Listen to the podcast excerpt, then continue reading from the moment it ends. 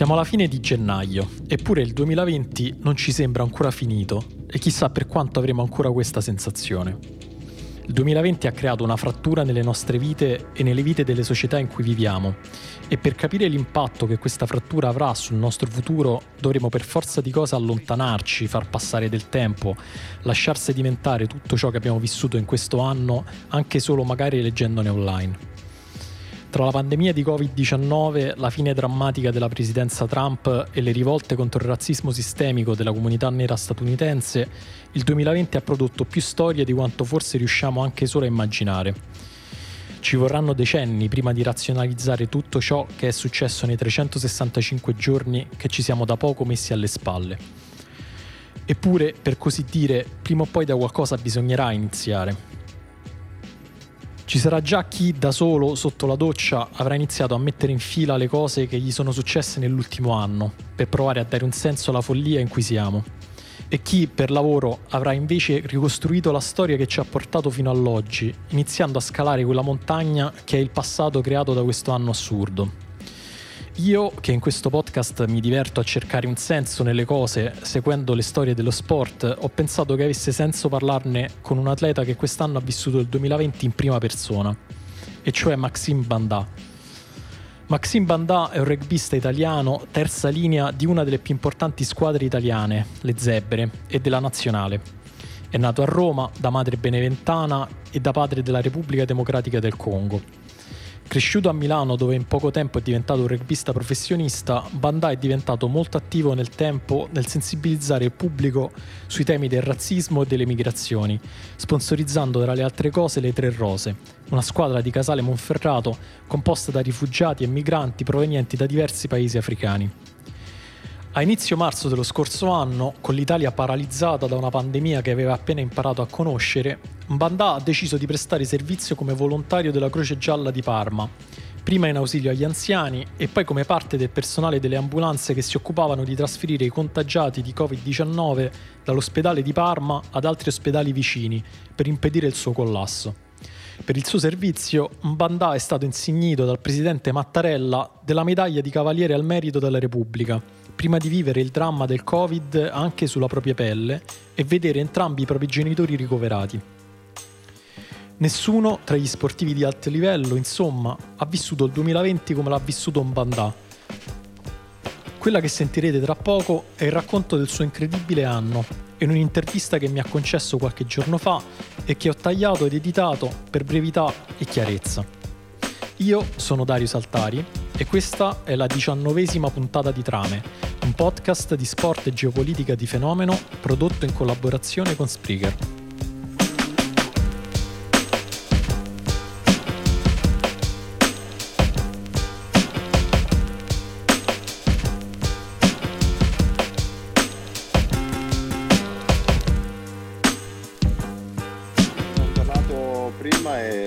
5 hanno messo questa, questa infiltrazione, quindi sono passato a fare le infiltrazioni e vi state preparando per la partita con Benetton, contro Benetton? Sì, per uh, il ritorno l'andata è andata bene, quindi speriamo, anzi sappiamo che comunque arriveranno abbastanza, abbastanza incazzati giustamente dopo aver perso, quindi... eh beh, giustamente. Eh, e allora, intanto io ho avviato la registrazione ovviamente della okay. conversazione.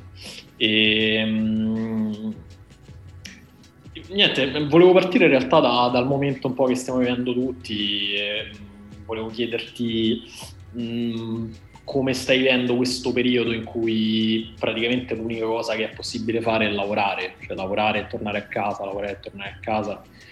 E, perché insomma penso lo stiamo accusando un po' tutti. Beh, sicuramente è un periodo abbastanza difficile, ovviamente, da, da marzo che, che, va avanti, però diciamo che abbiamo visto quello che tutto questo virus ha, ha portato e anche le conseguenze che ha portato, soprattutto diciamo economicamente, c'è una crisi economica abbastanza espansa, quindi le, le, le, persone che hanno la possibilità di, di lavorare, che sono fortunate così da, da, avere il proprio lavoro, adesso penso che cerchino di, di tenerselo ben stretto e quelli che purtroppo l'hanno perso dovranno ripartire da zero prima o poi, quindi è un periodo abbastanza difficile. Noi siamo fortunati, io stesso ti dico sono, sono fortunatissimo che nonostante questo, questo lockdown eh, il mio lavoro sia, sia, rimasto, nonostante abbia dovuto sospenderlo per, eh, per alcuni mesi, ma non posso essere triste perché se penso ad altre persone che veramente la, l'hanno perso e, e, faranno davvero fatica a ricominciare, sicuramente non, non posso essere triste perché veramente siamo, sono fortunato. No, no, certo. Ma, ma c'è qualcosa che ti manca del, diciamo, del mondo precedente alla pandemia? Tra, tra i Vabbè, la, ovviamente il contatto con le persone, solamente vedere, vedere in faccia persone mh, mm, in strada è, adesso è tutto differente con questa mascherina è, quello che, che, risaltano sì sono gli occhi però è totalmente differente da quello al quale siamo stati abituati da, dalla nostra nascita. Quindi sì ovviamente un po' di calore il calore delle persone manca. Io ti dico essendo uno sportivo, il calore dei, dei tifosi, soprattutto dentro lo stadio, è, è veramente sì, è veramente assurdo, si sente la differenza giocare in uno stadio vuoto o giocare in uno stadio pieno, se penso quando ho giocato contro gli All Blacks che c'erano 80.000 persone a, a giocare adesso con gli stadi dove praticamente gli spettatori sono i, i, nostri, i nostri compagni in tribuna, gli addetti stampa e, senti, invece mh, vorrei iniziare anche a parlare un po' della tua storia personale, passo passo proprio, no? E, e quindi vorrei iniziare dai tuoi genitori. Eh, se mi racconti chi sono, cosa fanno, come si sono conosciuti, eh, eccetera. Così per ricostruire un po' il contesto okay. della tua storia, diciamo. La mia madre è una donna nata nella provincia di Benevento, Sannita, Invece mio padre viene dalla Repubblica Democratica del Congo, in mezzo, se metti l'Africa, metti il dito in centro, lo becchi sicuramente. E lui a 19 anni ha preso una borsa di studio, è venuto a studiare qui in Italia, si è laureato in, in medicina e chirurgia alla Sapienza, adesso è alla sua quasi quarta laurea.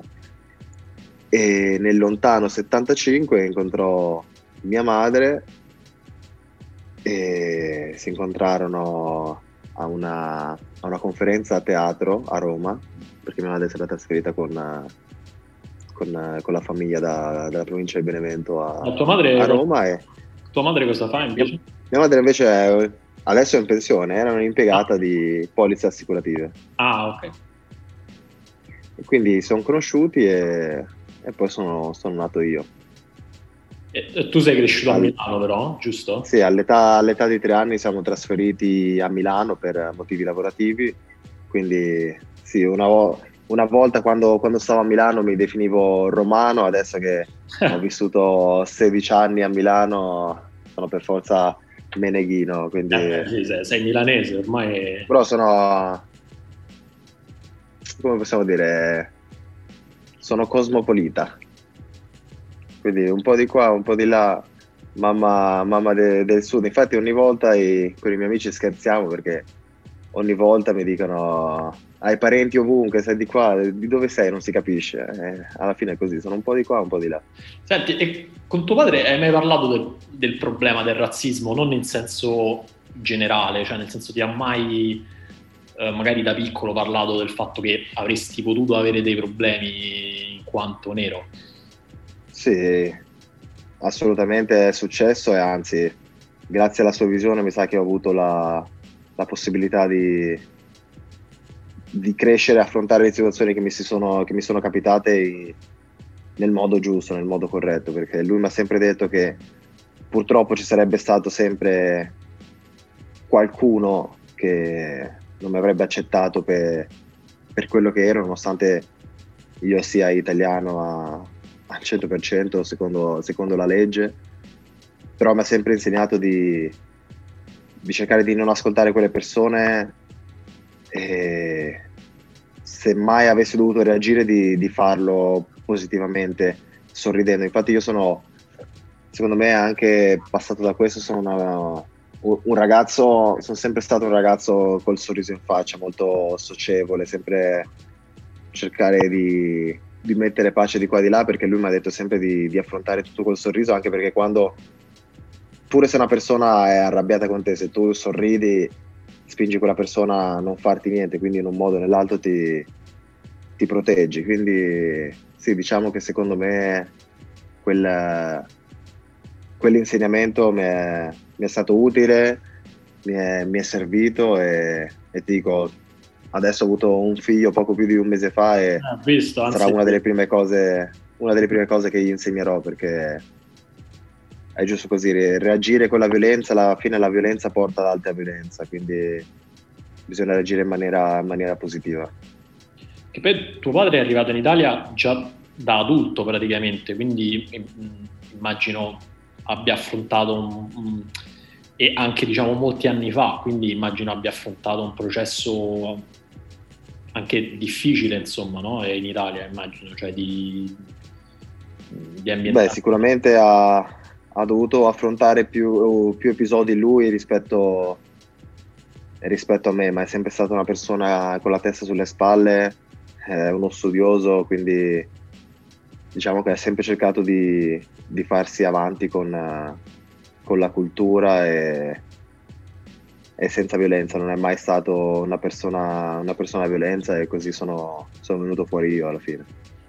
E, tu, cioè, da piccolo, prima di arrivare a essere conosciuto, cioè prima una persona adulta e poi conosciuto in quanto sportivo, sei stato vittima di episodi di razzismo che magari... Ma ti dico, ci sono, ci sono stati, eh, ci sono stati, però mi hanno sempre insegnato entrambi i miei genitori a cercare di, di differenziare tra razzismo e stupidità, perché alla fine, lo sappiamo tutti, uh, è facile cercare di, di, di, offendere una persona, soprattutto su, su questi temi, cioè, però magari quelle persone non sanno neanche tutto quello che c'è dietro, parliamo di, di, deportazione, di Malcolm X, di Martin Luther King, non sanno tutta la storia che c'è dietro, lo fanno soltanto perché hanno sentito da altre persone che, che funziona, che si vogliono aggregare a, a questa sorta di, di, offesa, ma non sanno neanche loro tutto, tutta la storia, quindi quello non è razzismo, quella è stupidità e è ignoranza, quindi mi hanno sempre cercato di, di, di far capire questa, questa differenza.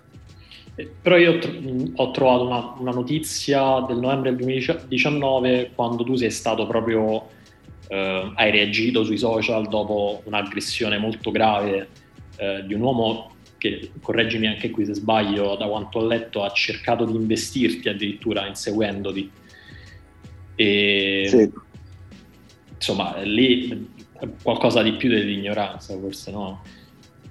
Beh, diciamo che è stato un, un episodio di, diciamo, non, non, felice, però quello che, che ho voluto fare io con quel... Adesso con Facebook si può sensibilizzare le persone, il mio era, era uno sfogo, ma volevo soltanto far, cercare di, di, far passare il messaggio ad altre persone che magari non, uh, non avevano la,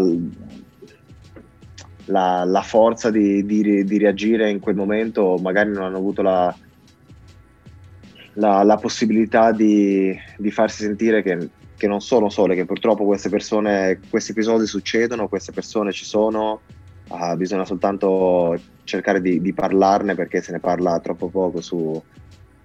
Ormai su, sui telegiornali si vede soltanto l'altra, l'altra sponda, si vede l'immigrato che, che, fa di qua e di là, ma alla fine ci sono un sacco di, di realtà che fanno il contrario, che cercano di, di unire di più culture, di, di, farle convivere insieme che veng- e che non vengono sponsorizzate, quindi bisogna cercare di, di parlare più del bene, anche perché parlando del bene si può creare altro bene, invece se si vedono tutte queste notizie di, di cronaca, di, di, fatti brutti dove vengono coinvolte persone di diverse etnie, alla fine si, si spinge soltanto all'odio verso, verso l'altro. E pensi che in Italia si debba fare di più per combattere il razzismo? Non solo nel, nel mondo dello sport, proprio in generale. Dico.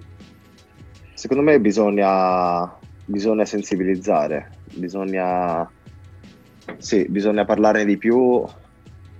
Purtroppo mh, cercando di non arrivare come, come, in America dove tutte quelle rivolte, tutte quelle proteste dopo la morte di, di George Floyd e di, e di altri purtroppo sono, hanno diciamo, cambiato letteralmente il messaggio che, che si voleva far passare. Non, gli stessi familiari di George Floyd hanno detto che la violenza che c'è stata durante le, le proteste ha, era veramente contraria a tutto, a tutto il resto. Quindi bisogna, sì, bisogna parlarne, ma secondo me sempre in modo positivo, anche perché se vuoi allora, già far cambiare l'idea a una persona è difficile se non impossibile, ma se vuoi cercare di mettere almeno un, un minimo dubbio in quella persona, fare, cercare di, di, di, far, di farsi fare una, una domanda se, se, magari sta pensando nel modo giusto o nel modo sbagliato, lo, lo, puoi fare soltanto parlando positivamente e non generando altro odio che andrebbe soltanto a inficiare su, su quello che pensa. Quindi sì, bisogna parlarne di più e, e cercare di, di, far capire che si può convivere tutti insieme senza doversi odiare per forza. A, a proposito delle proteste ci sono state negli Stati Uniti anche molto violente, no? Mm, diciamo tra, tra, chi critica, tra virgolette, quelle proteste c'è anche chi dice che eh, diciamo, il dibattito negli Stati Uniti è, è, troppo lontano dalla realtà europea e anche italiana, se vogliamo, no? mm, che a me personalmente sembra un po' una critica... Ehm, diciamo, non dico ipocrita, però comunque un po' superficiale perché comunque non, poi non viene mai interpellata la, le persone che poi sono toccate in primo luogo da, da, questi problemi. Quindi volevo sapere tu cosa ne pensavi, cioè come ti sei sentito di fronte mh, a quelle proteste, se ti sei sentito mh, toccato in primo luogo, se hai provato determinate emozioni di, di fronte a, a, ciò che è successo negli Stati Uniti, che comunque è stata una cosa gigantesca, insomma. Vabbè, eh, bisogna partire dal fatto che l'abbiamo visto tutti in video diversi, quello che è successo è veramente assurdo. Cioè, lì la situazione purtroppo è, è veramente incredibile. Speriamo che, che con, con, Biden cerchino di, di cambiare, di cambiare qua, qualcosa perché polizia e, e, civili non possono veramente continuare con con quella situazione, con quella tensione lì. Però ti dico, le, le proteste, quelle positive, sì, mi, mi, sentivo, mi sentivo coinvolto anche perché poteva capitare in qualsiasi parte del mondo. Però ti dico, come ti dicevo prima, i messaggi da, da, far passare sono quelli positivi. Ci sono stati un sacco di, di gesti sportivi. Uh, se mettiamo anche la sola NBA, tutto quello che ha, che ha fatto per cercare di, di, di sensibilizzare tutta, tutta, questa situazione eh, ha creato veramente una sorta di, di, onda che è arrivato fino al nostro, al nostro torneo, il Pro 14, dove hanno sensibilizzato la, la campagna di, del rugby contro, contro, il razzismo. Una domanda forse cinica sul, sul tuo, mh, la tua esperienza da volontario sul, sulle ambulance durante la pandemia, no? Quando tu hai iniziato questa esperienza, ehm, non hai avuto paura per il tuo lavoro, nel senso non, ti, non, non hai pensato, che ne so, che questa esperienza ti, pot- ti, potesse stancare troppo, potesse farti perdere la forma fisica o che appunto mettesse degli ostacoli sulla tua carriera, eh, perché insomma appunto è abbastanza inusuale per, un, per uno sportivo professionista di così alto livello. Guarda, quando sinceramente quando ho iniziato a, a, fare il volontario, io in realtà ho iniziato con uh, l'idea di, di, aiutare soprattutto gli anziani perché vedevamo, era ti dico il 9 marzo, vedevamo in, uh, su, su, tutti i media, sui giornali, telegiornali eh, notizie di questo coronavirus è che gli anziani erano i soggetti più a rischio, quindi ho cercato di,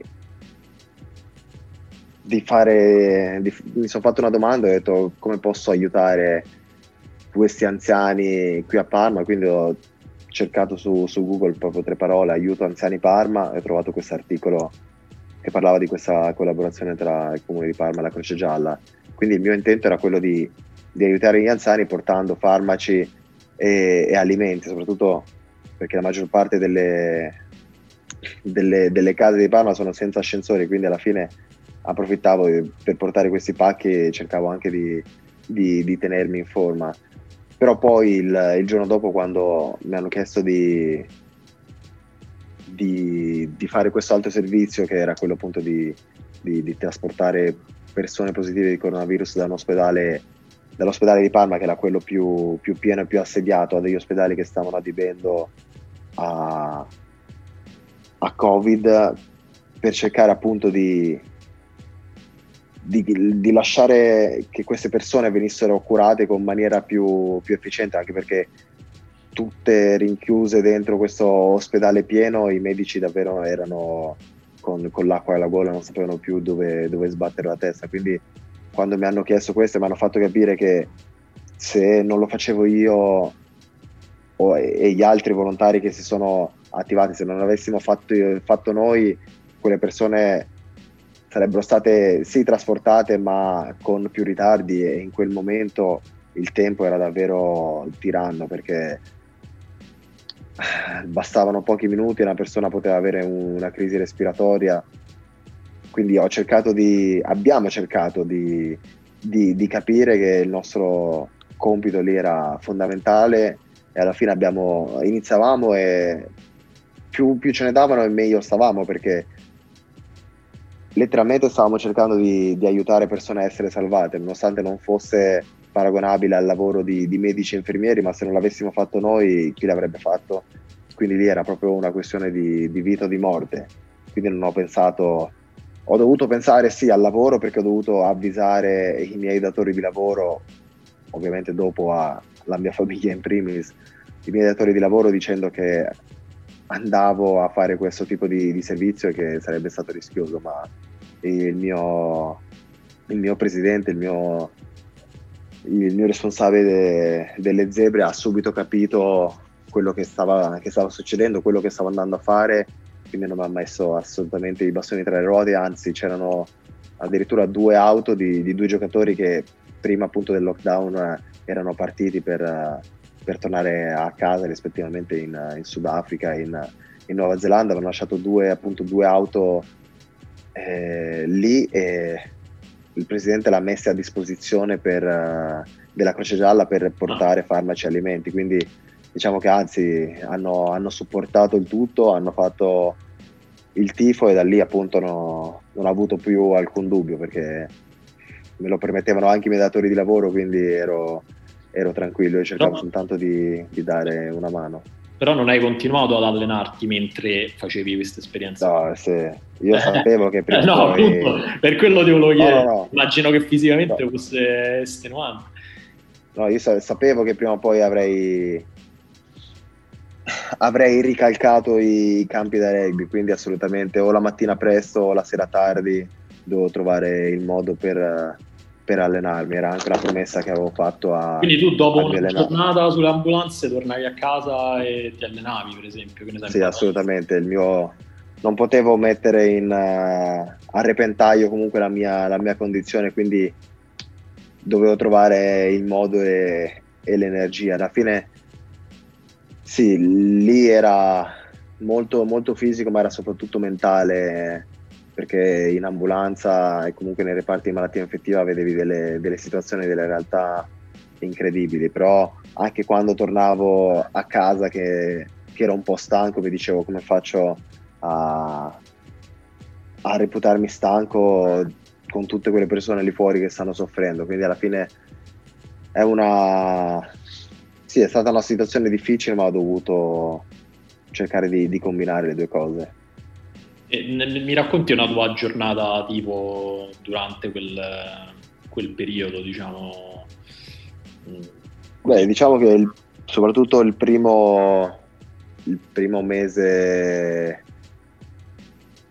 primo mese e mezzo è stato veramente, veramente duro perché Quindi dai primi di marzo lì. a metà aprile più o meno?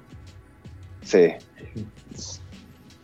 sì soprattutto le, le prime tre settimane dove i volontari no, non erano così tanti perché appunto c'era un po' di, di paura eh, e alcuni volontari della, della, Croce Gialla erano anziani quindi ovviamente non, non, erano disponibili perché erano a rischio.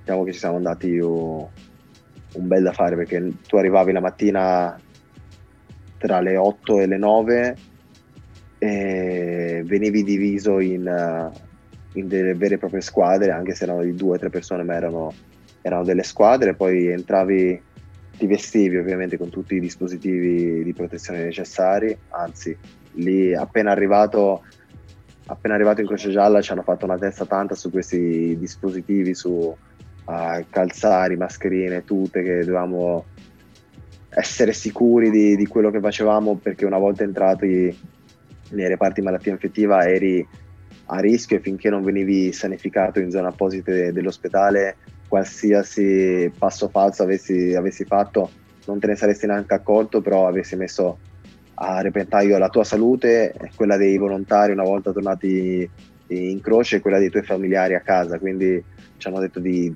di pensare anche 10-20 volte prima di, di, fare un gesto, però ovviamente quando poi prendevi una persona la dovevi trasportare, dovevi cercare di cooperare, quindi uh, con il, tuo, con il tuo collega o i tuoi colleghi per cercare di effettuare quel servizio nel, nel modo migliore possibile, nel tempo mi, minore possibile, anche perché tu uscendo da dall'ospedale avevi letteralmente in mano la vita della persona, quindi non potevi fare, fare passi falsi. E ti dico, lì iniziavi, sapevi quando iniziavi, non sapevi quando, quando finivi. Veramente fatto turni di 13-14 ore, una volta sono arrivato fino a, a 17, iniziando da, dalla mattina alle 7 fino a, a mezzanotte. Eh, non sapevi quando pranzavi perché ovviamente prima di, di, di pranzare dovevano finire i, i, servizi e lì abbiamo detto che era una questione di tempo, quindi cercavi di fare più servizi possibile perché eh, il tempo era, era tiranno, quindi a volte saltavi il pranzo, a volte pranzavi alle 6 di pomeriggio, poi pranzavi giusto un quarto d'ora e poi ti dovevi rivestire. Poi anche per fare i tuoi bisogni era, era veramente un terno all'otto, dovevi cercare di bere il meno possibile la mattina per non uh, avere questi, quell'ostacolo de, di, di, di, andare in bagno. Sì, è stata, è stata dura, però poi le, le soddisfazioni che, che, ti dà sapere che comunque hai cercato di dare una mano a delle persone per essere salvate, quelle no, erano veramente ineguagliabili. C'è stato un momento di questa esperienza in cui hai detto proprio basta, questo è troppo, magari un momento troppo duro, difficile?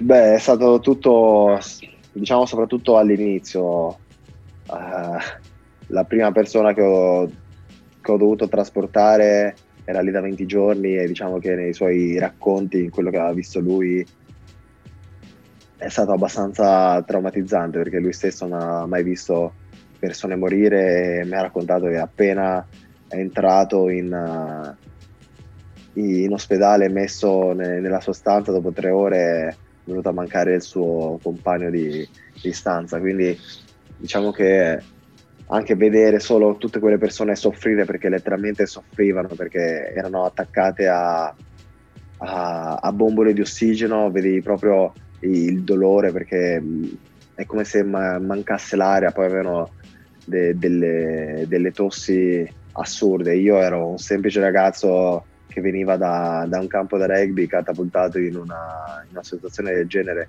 e ti dico, gli stessi volontari che erano lì da anche chi, chi, era, chi ha iniziato, chi ha fondato la Croce Gialla era spaventato perché non ha mai visto una situazione del genere, tutte le persone eh, malate, eh, così tutte insieme e quindi se erano spaventati loro, pensa a noi.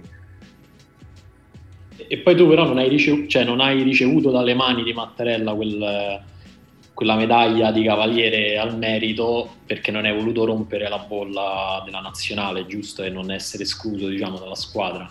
E volevo sapere se poi alla fine ti sei sentito con Mattarella in qualche modo o no. Beh, sicuramente Mattarella avrà avuto di meglio da fare in questo periodo. No, che, vabbè, perché? Oh. no, no, sicuramente abbiamo invitato il presidente a un terzo tempo quando si, si potrà tornare a farli perché vorrà dire che, che questa emergenza sarà, sarà, finita. Ma sì, la mia scelta è stata ovviamente naturale. Io sono uno sportivo che cerca di inseguire il suo sogno, che è quello di indossare il più volte possibile la, la maglietta del proprio club e de, della nazionale. Quindi in quel periodo ero in raduno con la nazionale, avevamo una partita da lì a breve, quindi ho dovuto purtroppo declinare l'invito a, di partecipare al Quirinale, ma penso sia stata una cosa uh, penso naturale che qualsiasi persona avrebbe fatto. Poi l'onorificenza comunque me l'hanno portata in, in hotel, quindi alla fine l'ho, l'ho sì, ho visto il video in cui fai l'unboxing del, della medaglia. Esatto, l'ho, l'ho scartata eh, in albergo, e, però comunque il, il gesto è stato, è stato pur sicuramente apprezzato. Ma hai ricevuto critiche per questa tua scelta di non eh, andare al Presidente della Repubblica? Magari... No, assolutamente, mi hanno detto tutti che, hanno, che, che, ho fatto bene, anche perché no, mi sarei... No, no, ma alla fine mi sarei tolto l'opportunità di, di giocare co, con la maglia azzurra e questo non me lo sarei mai perdonato io in primis. Senti, poi mh, mm, hai dovuto affrontare il dramma del Covid pure sulla tua pelle, no? con i ricoveri dei tuoi genitori, tuo padre che è finito in terapia intensiva e anzitutto voglio sapere come, come stanno adesso, soprattutto tuo padre, insomma. Sì, è stato un periodo veramente, veramente duro anche perché viverlo diciamo in terza persona sei coinvolto ma non così tanto è un conto quando ti coinvolge i, i tuoi familiari è, è, tutta un'altra storia anche perché dico io l'ho scoperto eh, il 31 ottobre dopo la partita dopo la partita del Nazioni contro l'Inghilterra che tra l'altro era la partita che è stata annullata quando ci hanno messo in lockdown a marzo dopo quella partita tornando in spogliatoio ho trovato sul telefono un sacco di messaggi chiamate perse che chiedevano i miei genitori, i miei genitori come, come stavano. Io ho detto cosa è successo ai miei genitori? Alla fine ho scoperto che mio padre era entrato è stato ricoverato il giorno prima mia madre quel giorno stesso e non mi avevano detto niente per, uh, per farmi giocare tranquillamente e non farmi, non farmi preoccupare. Però eh, da, da, lì... che, cioè, da quanto è che lo sapevano? Nel senso non ti hanno tenuto all'oscuro fino alla fine, fino al ricovero in ospedale? Sì, no, loro in realtà non lo sapevano, hanno iniziato a accusare un po' di, di, di sintomi, sono stati male e, e sono stati ricoverati entrambi, quindi eh, in realtà hanno detto sono riusciti a sentire la mia compagna, però le hanno detto assolutamente di non dirmi nulla perché volevano farmi giocare con tutta la calma di, di questo mondo. Quindi sì, diciamo che è stato un periodo duro, anche perché alla fine quando ti colpisce, anche se colpisce i tuoi cari, tu sei letteralmente impotente, non puoi far nulla.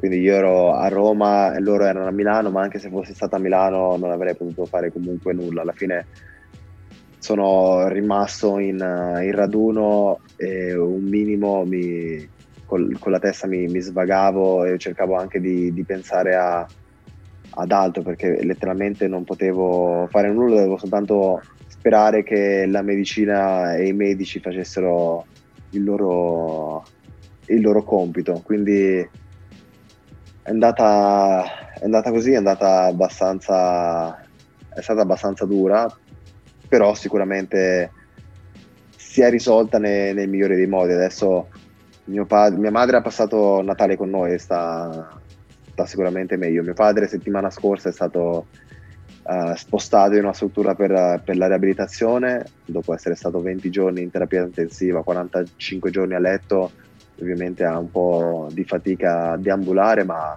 sicuramente sta, sta meglio, quindi diciamo che il periodo più duro l'abbiamo passato.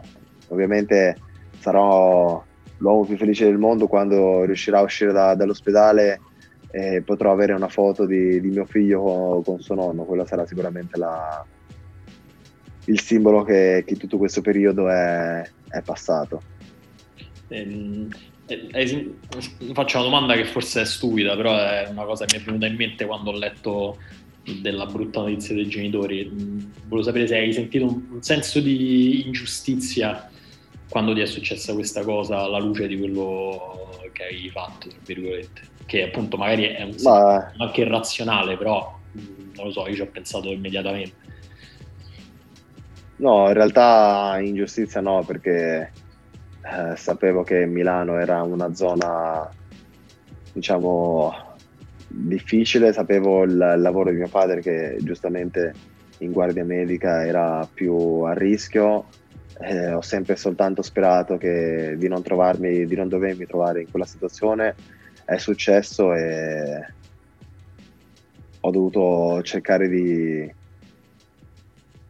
di, di, di metabolizzare e di sperare, non ho potuto fare, fare altro, ma di, di, pensare che fosse un'ingiustizia soltanto perché uh, avevo cercato di, di dare il mio aiuto mesi prima, no, non l'ho mai pensato assolutamente. Va bene Maxim, io intanto ti ringrazio perché mi hai concesso un sacco di tempo, quindi ti ringrazio per la disponibilità. Questo era Maxim Bandà, rugbista italiano e cavaliere al merito della Repubblica. Noi invece ci sentiamo al prossimo episodio di Trame. Ciao!